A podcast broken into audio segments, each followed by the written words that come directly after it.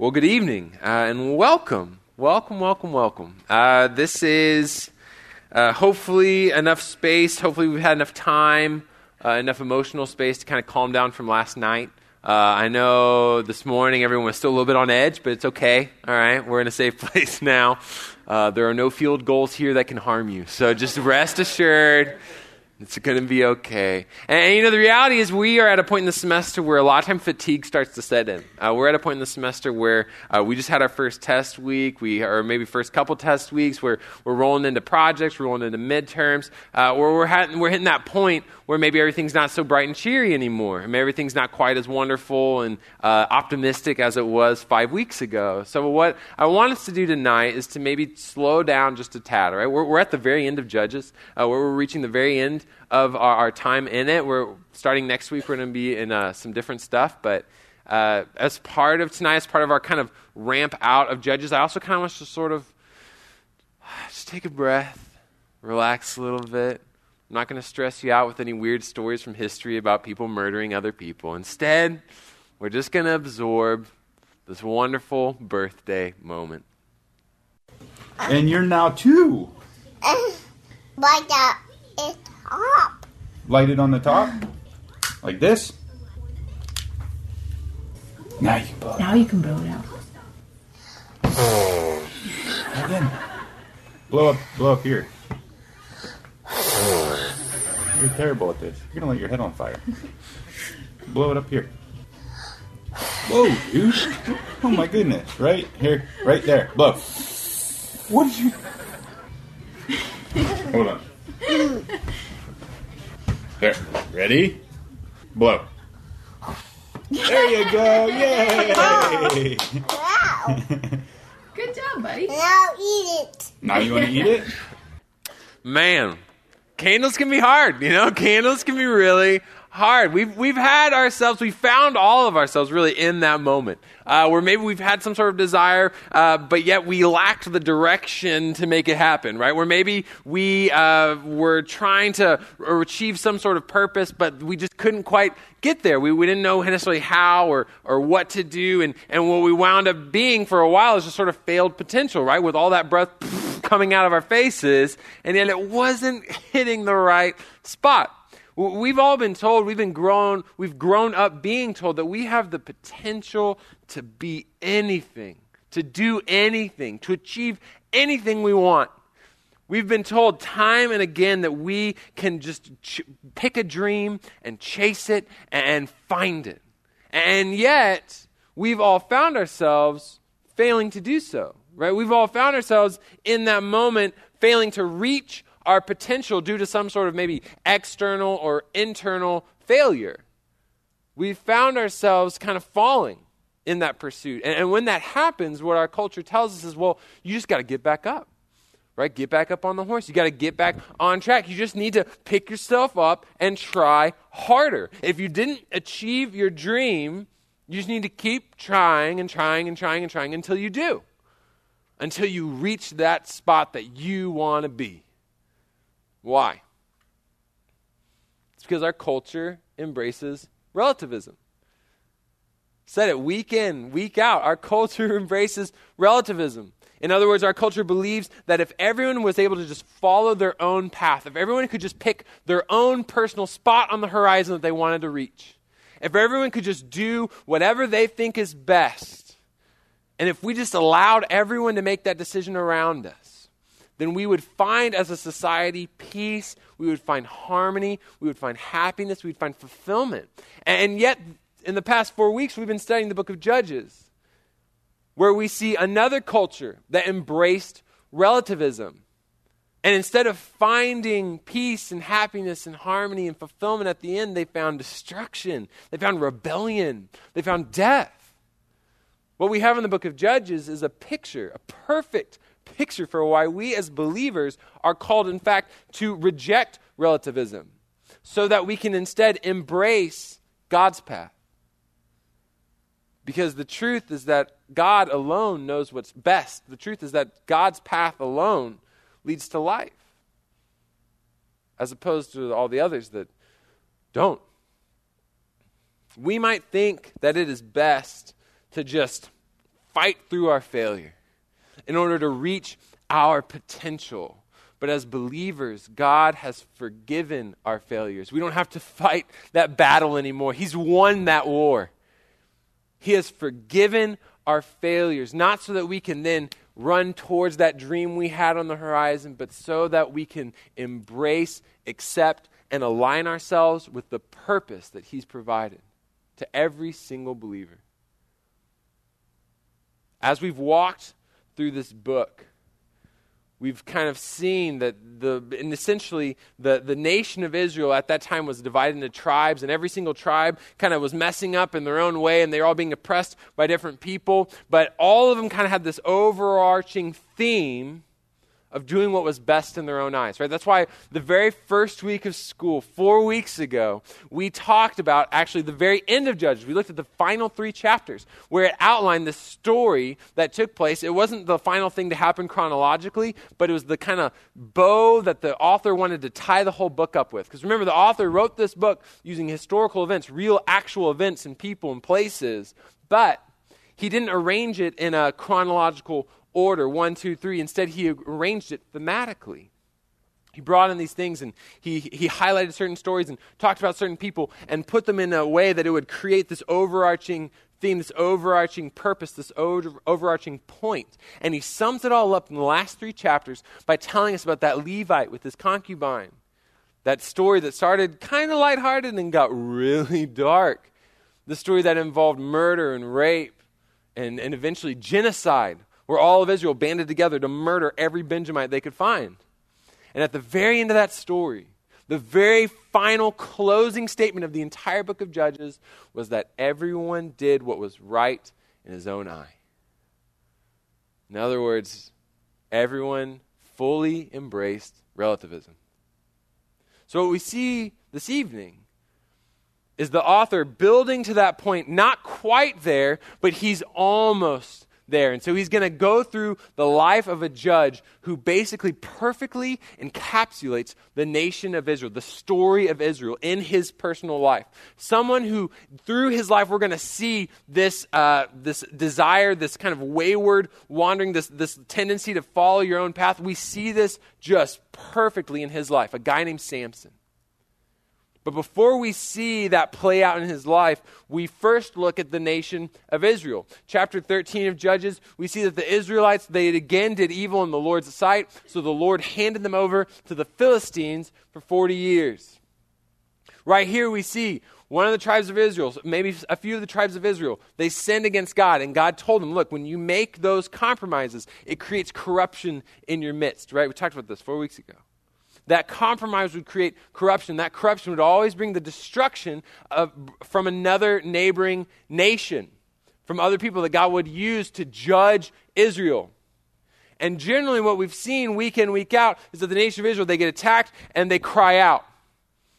Right? And they say, ah, ah, ah. We, we talked about the fact that it wasn't necessarily repentance. Repentance meaning that you're walking one way, you realize you're mistaken, and you run the opposite direction. That's repentance. Israel wasn't doing that. They were just walking one way. It hurt because it was wrong, because it was off of God's path. And so they're just like, ah, no. And God would deliver them. He'd pull them out of it with a judge. He'd raise up a judge and they'd be delivered. What we see right here is Israel falling into that same trap, falling under the rule of the Philistines. And so God, in his mercy, goes to a man named Manoah, who is from Zorah, from the Danite, from the Danite tribe. Now, his wife was infertile and childless. So the Lord's angelic messenger appeared to the woman and said to her, You are infertile and childless, but you will conceive and have a son. Well, okay. That's pretty cool. Right here, we see this random couple been trying to have kids for years. Kids are a sign of blessing, kids are a sign of pos- prosperity in that culture, in those ancient times. And they're probably super bummed out by the fact that they can't have kids. Man, that was, that was a major, that hurt. Because it meant that your line wasn't going to continue. I mean, it meant you had no one to pass your things on to. It was a, it was a major bummer, right? That's biblical wording right there. In the original Hebrew, major bummer was actually how it's described. And so this they're overjoyed that this angel would appear to the wife and be like, hey, look, check it out, you're going to have a son. But not only is it special that you're having a child, not only is it just a miracle that God is giving you a child, but this child is going to be special. You have to be careful. Do not drink wine or beer. Do not eat any food that will make you ritually unclean. Look, you will conceive and have a son.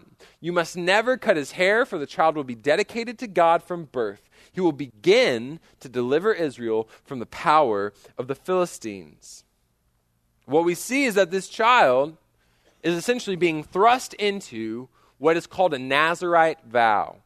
Now, this is a thing that's outlined in the book of Leviticus. It's something that the Lord gave the Israelites a practice that they could, they could uh, undertake in certain uh, extenuating circumstances. Generally, if you were a man or a woman in the nation of Israel and you really wanted to get God's attention, you really uh, were worried about some sort of event, or, or maybe you were praying for something to happen in someone's life, or whatever it is, or maybe you just kind of were feeling convicted of, of your own kind of fault, what you would do is you would take the Nazarite vow. And what that meant is that you were setting yourself apart to be dedicated to the Lord. Literally, Nazarite, is coming from the word to be set apart. You're saying, you know what? I'm going to set myself apart, and I'm going to do so through three rituals. The first is I'm not going to drink any wine, symbolically showing, look, I'm not going to be under the influence of anything but the Holy Spirit. Only God can influence my behavior. I'm not going to give myself over to any other master. I'm not going to cut my hair. It's an outward symbol so that other people look at me and they're like, oh, Jacob's got a Nazarite vow going because that beard is gross, right? They would see, okay, like he's got this thing going on where the, he or she is being dedicated to the Lord. They would also not go near a dead body. God told them all these things. Don't, don't drink wine. Don't cut your hair. Don't go near a dead body because that would make you ritually unclean meaning that before you could go to the Lord, if you had been around something dead, like a dead animal or a dead person, you weren't allowed to go to the temple and, and worship in that right afterwards because you had to go through a cleaning process, a cleansing process, because the God is holy was a symbolic act to show, look, God is holy. So if you were in, taking the Nazarite vow, you'd say, you know what? I'm always going to be available to worship. I'm always going to be available to go see the Lord at the temple. I'm not going to go near anything dead. So you would take this vow willingly and you would carry it out for a time. You would set a time limit at the beginning, or maybe you would just, it would depend on circumstances, or you just make up your mind as you got into it. And eventually you would reach an end. And you would signify the end of your Nazarite vow by cutting your hair and making a sacrifice, performing a sacrifice for the Lord, saying that this vow is complete. Mission accomplished. But this child, right, he, he's not getting to choose it for himself. Instead, God says, you know what? I've chosen him. I'm setting him apart. Why? Because he will begin to deliver Israel from the power of the Philistines. He's going to start the process of saving Israel from these oppressors. Now, this is incredibly significant because remember, we've seen time and again Israel falling into this issue. They get the, you know, the, the compromise, the corruption, and then the destruction. They would cry out, ah! But right here, Israel hasn't cried out. They haven't even moaned. They haven't even grumbled or complained to the Lord. God, because He's so gracious, because He's always been so gracious, because there's no such thing as a division between the New Testament and the Old Testament God. God, being gracious, saw Israel, saw their suffering, and moved towards them to deliver them without being asked. He says, I know that you haven't cried out to me. I know that your repentance is nowhere near your thought process right now. But I'm going to save you anyway. I'm going to move towards you. I will initiate this deliverance that will start with this kid and it will be completed, as we now know, by David, by King David, the man after God's own heart, who finally defeated the Philistines, chased them out of Israel completely. So they were no longer threats, they were no longer an enemy. God has set this kid up but his dad doesn't quite believe it, right? If we kept re- if we kept reading, uh, the mom goes to the dad and she's like, "Hey," she goes to Manoah. She's like, "Look, the angel came to me and he told me this stuff and it's gonna be really crazy." Manoah's like, "Whoa, whoa, whoa, pump the brakes!" Like, "Are you sure it was an angel?" She's like, "It really was." He's like, "I don't know." So the angel has to come back again and be like, "No, for real, I'm an angel." And Manoah's like, "I don't know. Can you eat food?" Because that was the thing. They they were like, angels can't eat food. So he's like, "Huh." Food? Angel does need food. Instead, the angel just like poof disappears, and he's like, "Oh, it was an angel. You're right." And so then, in that moment, They finally believe. They're like, okay, cool. And so they have the kid and they name him Samson, which is literally saying, uh, it's the word, they're slamming together, uh, saying that he's like the sun. That's what we see in the name of Samson. He's like the sun, or, or other words, you could also call him mighty one because he's like the sun, right? It's big, powerful, bright, hot. Whoa. We see this. And so they say, you know what? This kid has so much potential. He has, he's growing up with every advantage. He's been chosen by the Lord. He's been set apart from birth. Other judges in, in the nation of Israel, they were raised up by God, right? They were kind of chosen and thrust into situations. Samson, he's being grown by God from conception. Samson is, in other words, perfectly reflecting the nation of Israel. Right? Every judge reflected the nation of Israel in some way. As we walked through the past weeks, hopefully picked up on the fact that, you know, all these judges, their lives and their circumstances, they kind of point towards the nation of Israel, each in their kind of own way. Deborah showed how God would, would equip Israel for his calling. Abimelech showed how God would judge and destroy any kingdoms that Israel tried to create for themselves selfishly. Uh, Jephthah showed that the sin that would, that would start to take root in Israel would just spread further and further and further. But Samson, Samson is showing, he's, he's illustrating the fact that God grabbed Israel. He chose Abraham, pulled him out, set him apart, said, I'm going to make a great nation out of you. I'm going to use you to change the world. God's doing this with Samson. This is a kid who has so much potential. My dad's parents uh, were wonderful grandparents. They're both passed away now. But when I would go to see them growing up, uh, once I reached about high school, junior high, high school, uh, they had a favorite question to ask me when we'd show up at their house. My grandfather would ask me every single time, be like, Jacob, how tall are you? How tall are you these days? I'm like, well, Grant, you know, well, Papa, I'm I'm uh, about six foot or whatever. I eventually, you know, got to about six five. I was like, oh, I'm about six five, and he'd be like, every time, I'm so proud of you. so proud. Him and his wife, my grandmother as well, they'd be like, oh, that's so good. And they would be so excited. So excited. Every single time we would go see them, they would ask, Jay, oh, I'm, you are so tall, and I'm so proud of your tallness, of your height. Every single time I saw them, they would just, they would just pour this praise upon my stature. And, and, why? It's because every single time they just thought, they just knew in their heart of hearts, this is something great, right? Like this is something you can use. This is something that you have that will carry you forward. Who knows where? Sky's the limit because you're so tall. They were so excited for me. They thought I had so much potential to my height. Samson had so much potential in who he was and what God said he was going to do. And what is the very first thing we see Samson accomplish? He went down to Timnah, where a Philistine girl caught his eye. And when he got home, he told his father and mother, A Philistine girl in Timnah has caught my eye. Now get her for my wife. First thing we see Samson do is completely mess up. He sees a girl and asks, wants her to be his wife. That's normal, okay? So that's kind of part of the custom then. You wouldn't really date. You would just see someone and be like, yeah, okay. And your parents would go talk to their parents and they'd arrange the thing and they'd pay each other money and then boom, you're married. And that's how it worked. Samson picks a Philistine. And his parents tell him that in the very next verse. They say, Samson you picked a Philistine. Like, that's not going to work. They're the enemy. Literally, your entire life, we've been telling you, building you up for the fact that you will defeat the Philistines. You can't marry one. That doesn't make any sense. God outlawed that in His law. Said you can't marry these outsiders. They, they worship false gods. They're going to pull you away from me. This is a serious thing. That she's an enemy, and, and, not in some sort of like cute romantic comedy sort of way, right? It's not like, oh, she's in the rival dance crew, Samson. Wow, that's never going to work. this is super serious. These people are oppressing Israel. They are a they are a conquered nation under the rule of these Philistines. But Samson's like, ah, nah, she's good. So he went down to Timnah And when he approached the vineyards of Timnah, he saw a roaring young lion attacking him.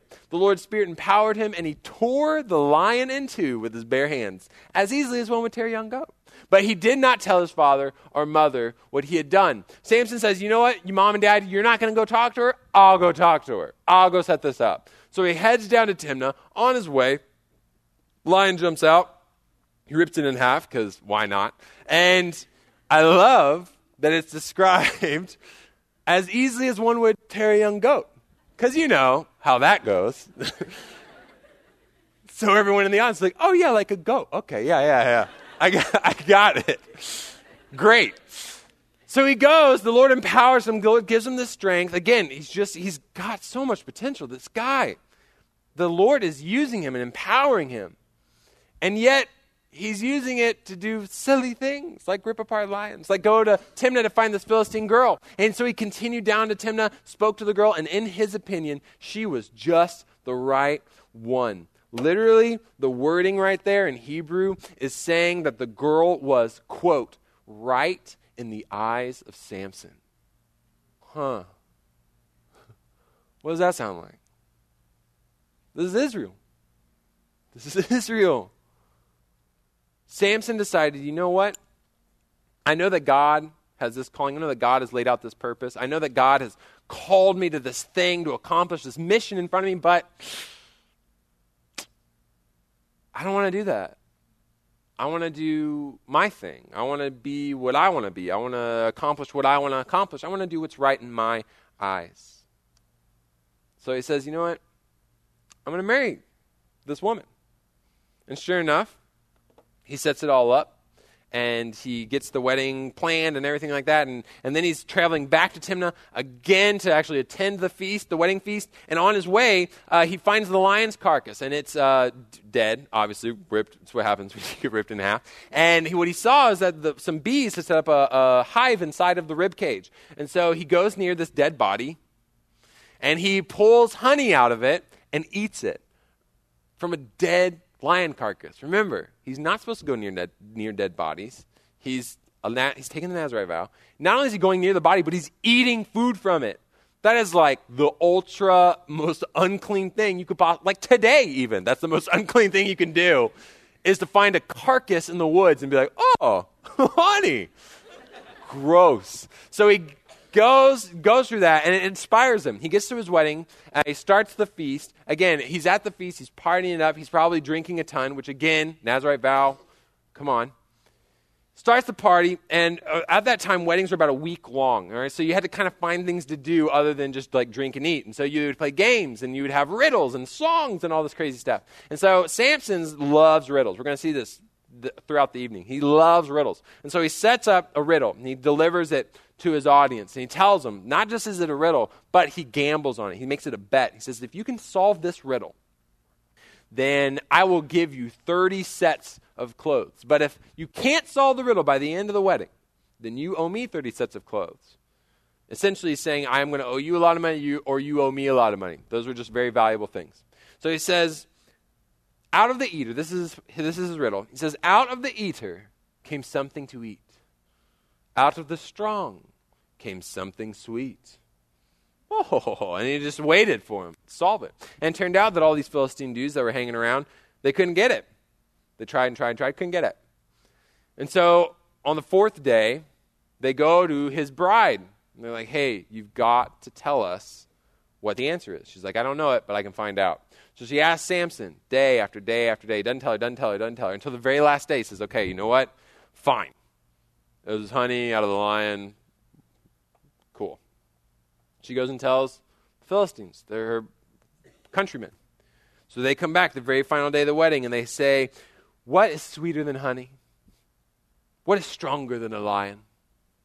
Samson gets really mad, responds, If you had not plowed with my heifer, you would not have solved my riddle. In case you missed it, Samson just compared his bride to a cow and is essentially very, very mad, right? Like he knows that they cheated. And he uses this expression that was kind of common, but generally not in terms of people. It, what he's trying to communicate is you went somewhere you weren't supposed to go. You did something you weren't supposed to do. You, you used something that you weren't supposed to use, right? You, you went to a place that didn't belong to you. And you cheated. And he's mad. So Samson that night goes about 20 miles south to another town and he murders 30 Philistines. 30 dudes. I don't know how, just I'm assuming Batman style, except Batman doesn't kill. But he killed 30 guys. After he kills them, he takes their cloaks, brings them back. The next morning, he gives those cloaks to all the guys who run the bet. That's how he paid off his debt. He just murdered guys and took their clothes to give them to the winners. At this point, he's so mad, he leaves, just completely forgets about his bride. She's kind of stuck, and so she marries the best man. That's what happens. It's just weird. So we see Samson, man, this guy had so much potential, so much power, so much ability, and yet he's just going this crazy route. If we kept reading chapters 15, chapter 16, we would see time and time again, story after story, where he is just kind of doing his own thing. And it's generally very violent. Uh, we see him essentially uh, wanting to go back and have sex with his wife uh, or his bride, and, and the dad, her dad's like, dude, she went with the best man. It seems like, dang it. So he gets 300 jackals, which are kind of like foxes. He ties them together in pairs, because, you know, jackals. And he sticks torches in between their tails, lets them loose from the crops. They burn down all the Philistine crops. The Philistines are so mad that they burn down uh, his father in law's house with his father in law and his bride inside of it, so they're dead. And Samson gets so mad at them that he then revenge kills all the guys that murdered his bride. Then Samson is basically on the Philistine most wanted list. The Philistines are like, okay, we'll do anything, just, you know, hand him over to us, Israel. Israel's like, okay, fine. So they find Samson, they tie him up, they bring him to the Philistines, drop him in a field. Samson, in the middle of the field, finds a donkey's jawbone, because, you know, Israel. And he's like, this will work. And he murders a thousand Philistines with a jawbone, all right? A thousand of them, just boom, done. And at the end of it, he lets off this beautiful, like action, Bruce Willis kind of one liner where he essentially gives a little bit of a poem. He uses wordplay. He says uh, this little statement that starts with, with the jawbone of a donkey, I've left them in heaps. And in the Hebrew, it's, it's wordplay. It's connecting uh, uh, uh jawbone and, or donkey and, and heaps. It, they sound similar. It's kind of a little bit wordplay thing. And so one commentator actually even tried to carry it over English. He was like, okay, so if this happened in English, it would essentially be uh, with the jaw of an ass I have piled them in mass. Which is just so beautiful. And then at that point, he drops it on the ground or on this pile of dead bodies. Remember, he killed a thousand people. And then he declares that the place will forever be named Jawbone Hill. In English, that's what it translates to be Jawbone Hill. Beautiful.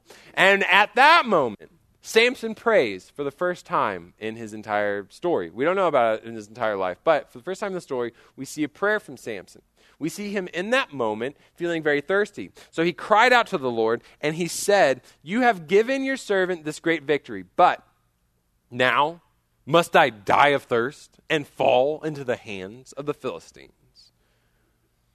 Samson prays for the first time, and to his credit, he acknowledges God. Right? To his credit, he says, You've given me this victory. I know this isn't 100% me, but I'm so thirsty. You're just going to let me die of thirst. In other words, he's perfectly illustrating the nation of Israel again.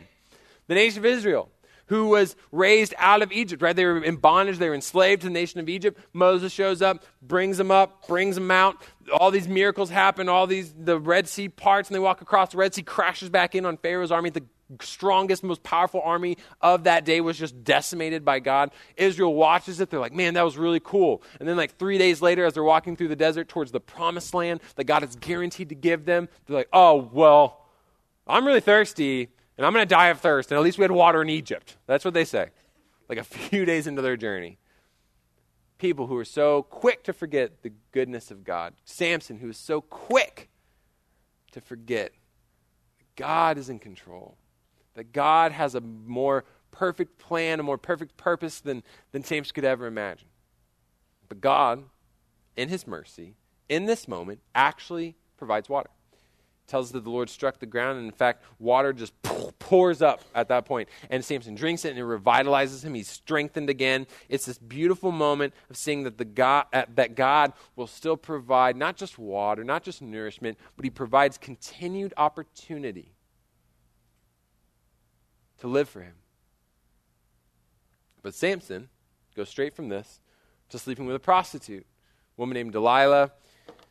They have this kind of extended affair thing where he would try, uh, or she would try to find out the secret of his strength, because the Philistines at this point are offering her just like a fortune upon a fortune to find to get this guy out, take this guy out of commission. And so she's like, "Sure, let me just work on this guy. Let me let me find out." And she asks him night after night, "Hey, wh- what's the secret to your strength?" They probably thought it was an amulet of some sort or a, a medallion, something like that. And Samson would kind of hint at it without giving her the full answer. He'd tell her things like, Well, if you braid my hair with fine ribbons that are brand new, or fine rope that's brand new, then I could never escape. You would finally defeat me. And then he would fall asleep. Delilah would call up the Phil- or call for the Philistines, I guess, and they would rush in and she would be like, Samson, the Philistines are here. Oh my goodness, what the? And Samson would just like come up, like shake them all off, beat them up, kill a lot of them, and it was great. And he did this three times until the fourth time, where she's finally like, Samson, why? You know, just tell me, just tell me, tell me the secret of your strength. Samson finally tells, he's like, you know what? If someone were to cut my hair, that would do it something in the back of his mind re- remembered hey, you know what? Part of this whole vow that I've taken and not really taken seriously for my entire life, part of it was that I wasn't supposed to cut my hair. So, you know what? Maybe that'll do it. He's gambling. Why would he tell her these things? Why would he hint at it? It's because he's a gambler. It's because he loves riddles. He loves this kind of Russian roulette, honestly. So he tells her this. Sure enough, she said, The Philistines are here. Samson. He woke up, thought, well, I'll do as I did before, shake myself free. But he did not realize that the Lord had left him. Samson thought that even if they cut his hair, he didn't really think it would take away his strength. He thought he was still just kind of throwing out another tease, throwing another riddle. He didn't realize when he woke up that, oh, no, that's it. That's, that, that's the end. God has given opportunity after opportunity, uh, chance after chance, and finally, God says, judgment must come. After years and years and years of Samson doing his own thing, pursuing what was right in his own eyes, God finally says, Enough is enough. Judgment must fall upon you. So he allows Samson to be captured. He allows Samson to have his eyes gouged out. He allowed Samson to be brought down to Gaza, to be bound in bronze chains. He allowed Samson to become a grinder in the prison, literally just pushing a stone across wheat. He allowed Samson, who was so used to being this high and mighty hero, get completely humiliated. He allowed Samson, this guy with so much potential, so much power, so much ability, get driven into the ground by his enemies. For his entire life, Samson wanted what was right in his eyes. And he used his abilities, he used his gifts as he saw fit. And when he did that, he had just enough success to get really stupid and to fail spectacularly. And in that moment, Samson chose to just deny his purpose. Right? That's what led him there. That moment came about because he had just simply denied the purpose set for him by God and instead chased his own thing, pursued his own desires, and became defined by someone who had just failed potential. Anyone looking at him in that moment would say, Flash in the pan. What a waste. What a waste. My grandparents are not the only people in my life that have asked me how tall I am. Uh, I also get it from other family members, friends, uh, and just random people in the grocery store. And when that happens, uh, they generally would ask me uh, one of two things. In those moments, uh, they would ask me, or they would ask me two things total. They would start by asking me, again, random people in the street, how tall are you? I tell them, six five, six six. I'm like, ah, Second question, every single time, follow up, every single time. Do you play basketball? And I could, I heard the murmurings because we all know that. Tall people, we know that struggle. Where they would eventually ask me, "How tall? Did you play basketball?" And every single time, I would make them so sad by telling them, "Well, no, like no, I did not. I did not play basketball." And every time, just I would see this light in their eyes, just go away and just dim. They would be so sad almost as sad as the people that wind up behind me at concerts, right? Also due to my height. But these people would be so sad. Why?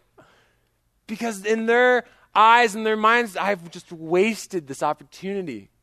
I've wasted this potential that I could have had. I could have played basketball in high school, I guess. All right, great. But I didn't.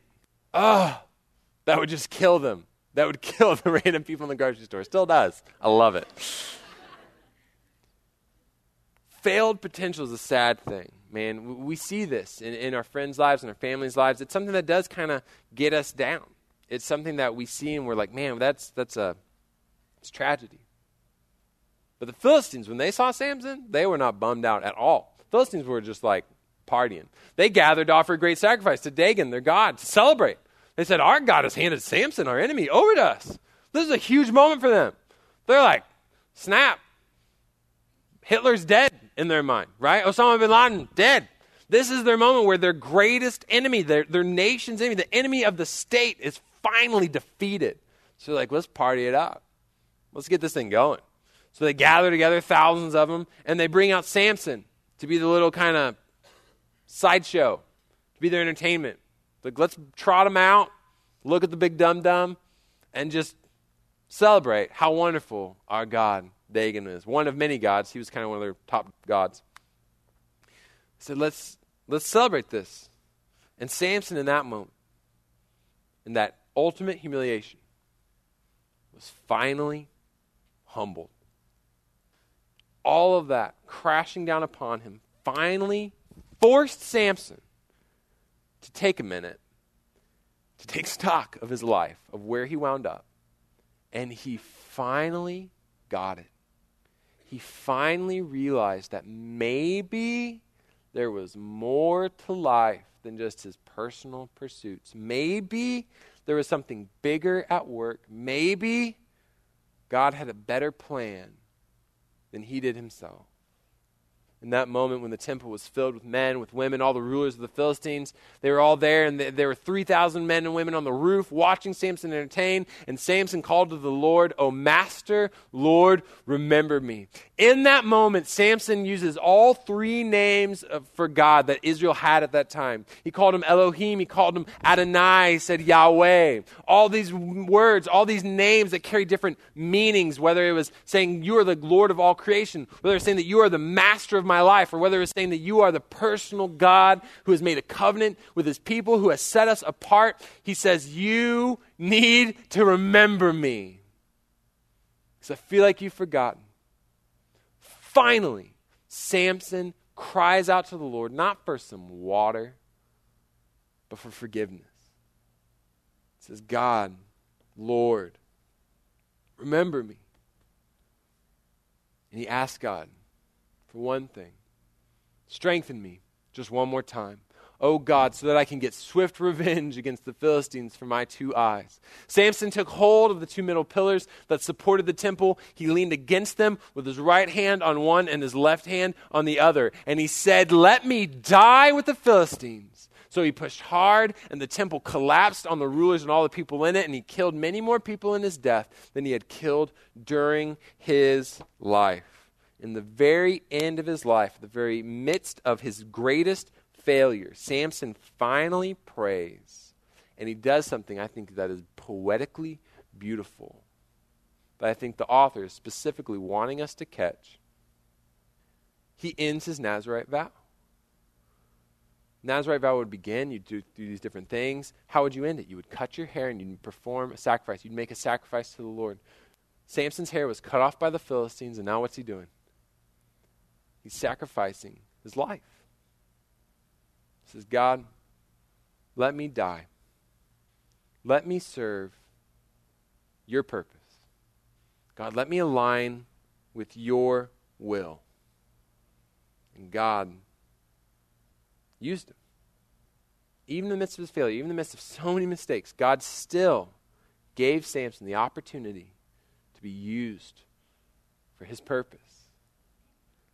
Because we have a God who's gracious. We have a God who's merciful. We have a God that Paul describes in Ephesians, uh, talking to people, all of us who were dead in your sins and transgressions and sins in which you formerly lived according to this world's present path, according to the ruler of the kingdom of the air, the ruler of the spirit that is now energizing the sons of disobedience. Paul says, you know what? The only potential we have as human beings is for sin and death. The only potential we have within us, the only thing that we can really do is go against the will of God and die as a consequence. So that's our potential.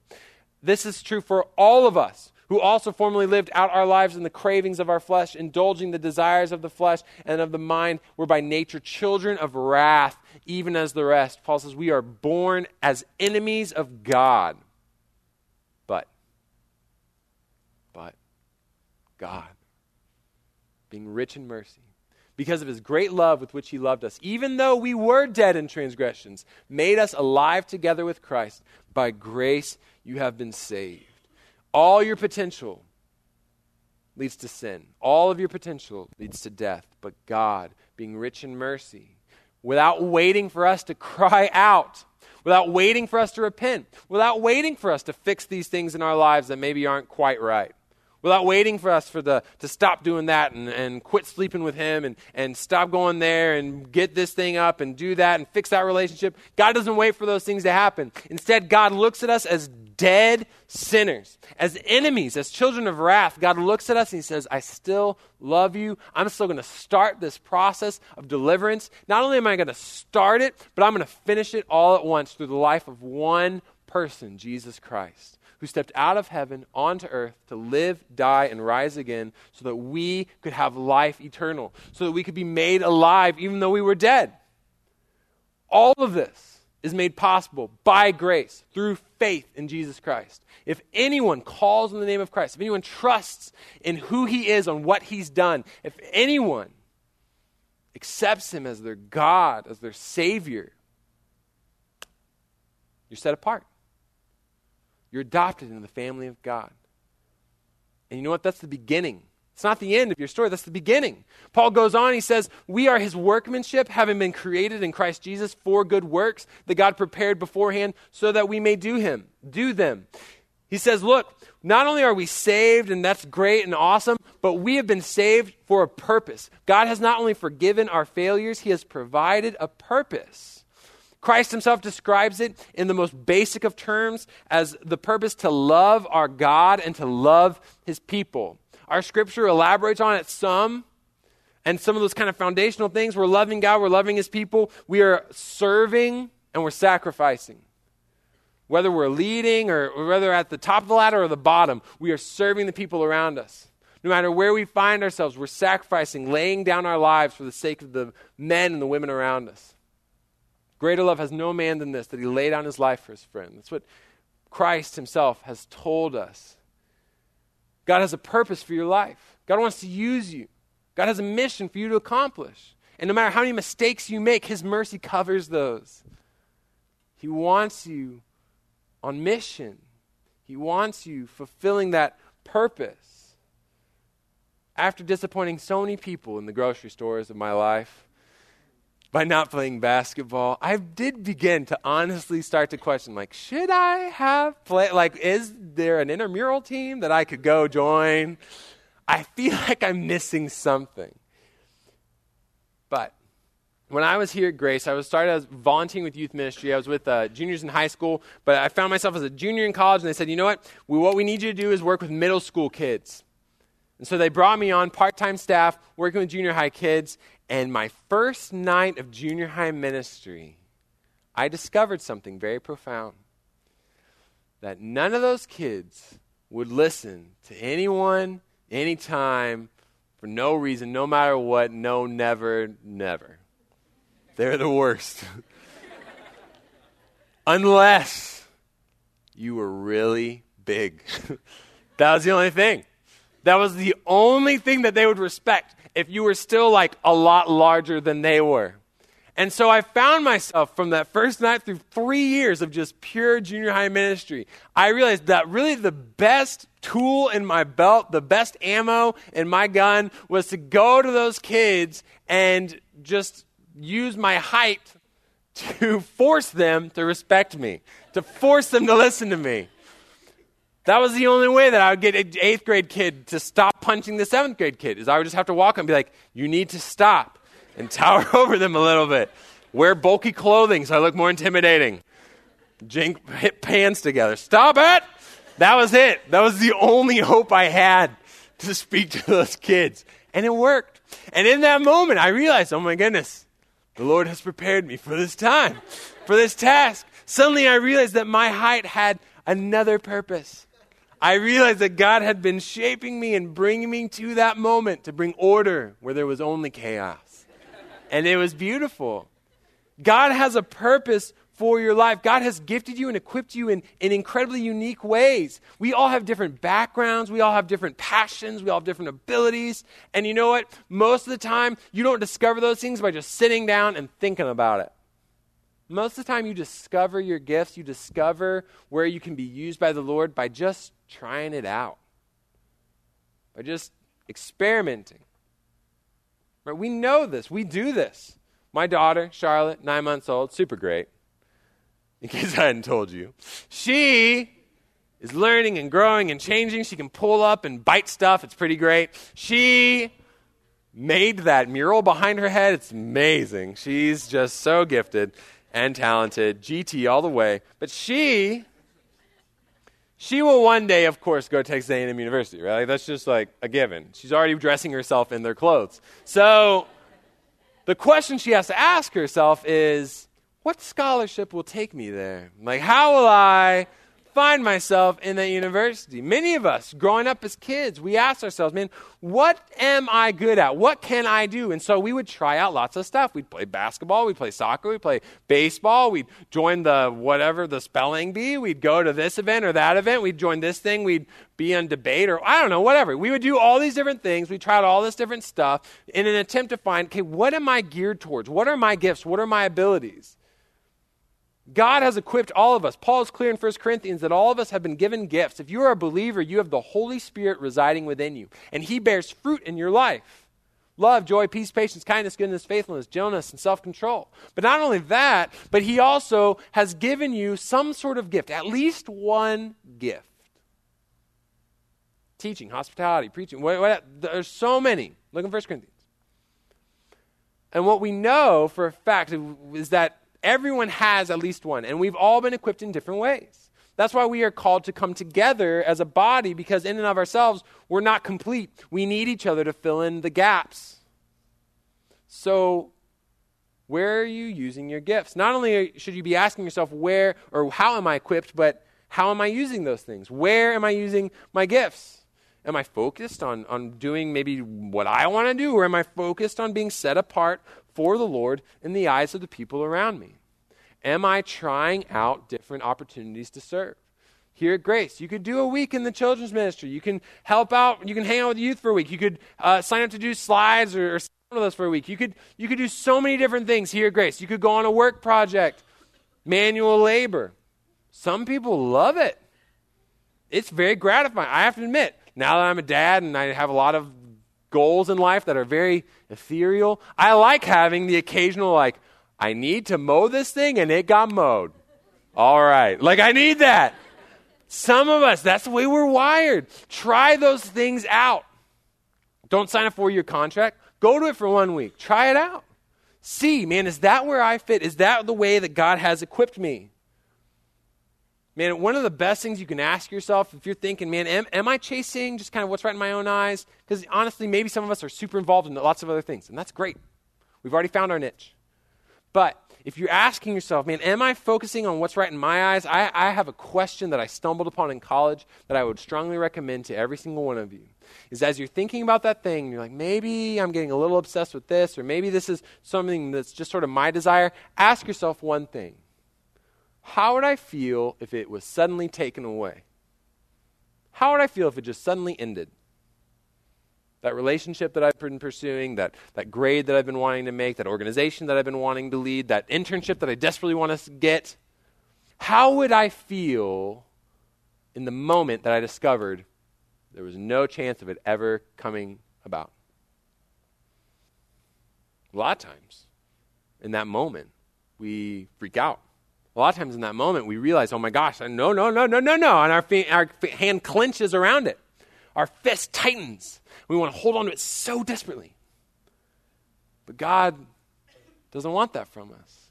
God has called us to hold those things in an open hand, to trust Him with the unknown future, to trust Him with the things that we can't know about our lives, the directions that He's going to take us, to trust us with those plans that He's made that are so much better than your plans. You know, just because there's something in your life and you're like, oh, I don't know, I'm really holding on too tight, that doesn't mean that you have to let go of it. That doesn't mean that it's bad or wrong, but means that you need to kind of think about, all right, what are my priorities in that? Is it to please the Lord, to honor and glorify the Lord in this pursuit? Or is it to bring glory to myself? Is it to bring satisfaction to myself? Some of us, we're not really worried about that. Some of us are just thinking, you know, I'm, I've been told I've been set apart, but I just don't think it's true. I just don't feel like I'm ready to be in ministry because I'm never going to be perfect. I just I'm afraid of not being perfect. I'm afraid of having the wrong motivations, of going about in the wrong way. And I'll tell you right now, you'll never be perfect. If there's anything that we can learn from the book of Judges, that no one anywhere ever will ever be perfect. But you'll always have purpose. Always. God uses broken men and women all the time to accomplish beautiful things. He wants to use all of us as broken people to accomplish His purposes. And honestly, this is why, this right here is why we're having retreat this year. Talked about a little bit last week, but every single year we've had a college retreat, and it's just kind of been the thing that we do to keep doing. And we wanted to be different this year. We said, no, like, let's not just, if we don't have a purpose behind it, if there's no plan, like, let's just end it. So we sat and we thought and we talked and we prayed and we said, what are we going to do with this? And we realized you know what? That it's easy to get caught up in the demands of our work, of our school, of our family, of our friends, uh, of our daily lives. And so, what we want to do with Retreat this year is to provide an opportunity, a chance for you to forget the demands of this world and focus on the desires of our God. We want to give you an opportunity to connect with the Lord, to connect with His people, but beyond that, to connect with your purpose we're designing talks and, and group time and discussion and, and the, all these different elements to help you think about your purpose. To not just connect, commune with your God, but also think about what is He calling me to do. It's an opportunity for us to pull back before we push out harder than ever. Rob and Tristan and Brad, are, they're going to come up here and they're going to start leading us in worship. But, but I would just encourage you that, you know, God has something plan for you right now. We're all headed in some sort of direction. So, what I want us to do with these next few moments as we prepare to worship is to just think about that, to just pray about that, to go before the Lord and ask Him, you know, where are you putting me? Confess to Him, man, this is where I am. I'm feeling anxious about this, or I'm worried about that, or, or I'm really excited about this. Just be honest with Him. Tell Him, man, this, this is where I am right now. But ask Him, where do you want me to be? What purpose do you have for my life? What conversation do I need to have? What, what person do I need to initiate with? What organization should I maybe just finally decide to get up and join? What service opportunity do I need to finally just get up and do? God, where are you calling me to be? What purpose have you put before me? So let's do that now. God, we, we thank you for the book of Judges. God, we thank you for the example of men and women who were broken and yet used by you to accomplish amazing things. If you would take a moment right now, confess to the Lord, man, I, this is where I am. Whether it's a, a sin, a brokenness you want to confess, whether it's even just a praise you want to offer of something that happened that you're just thankful to the Lord for accomplishing, whatever. Tell the Lord where you are, but ask Him, where does He want you to be? Where are you headed? What's that purpose that you're called to pursue?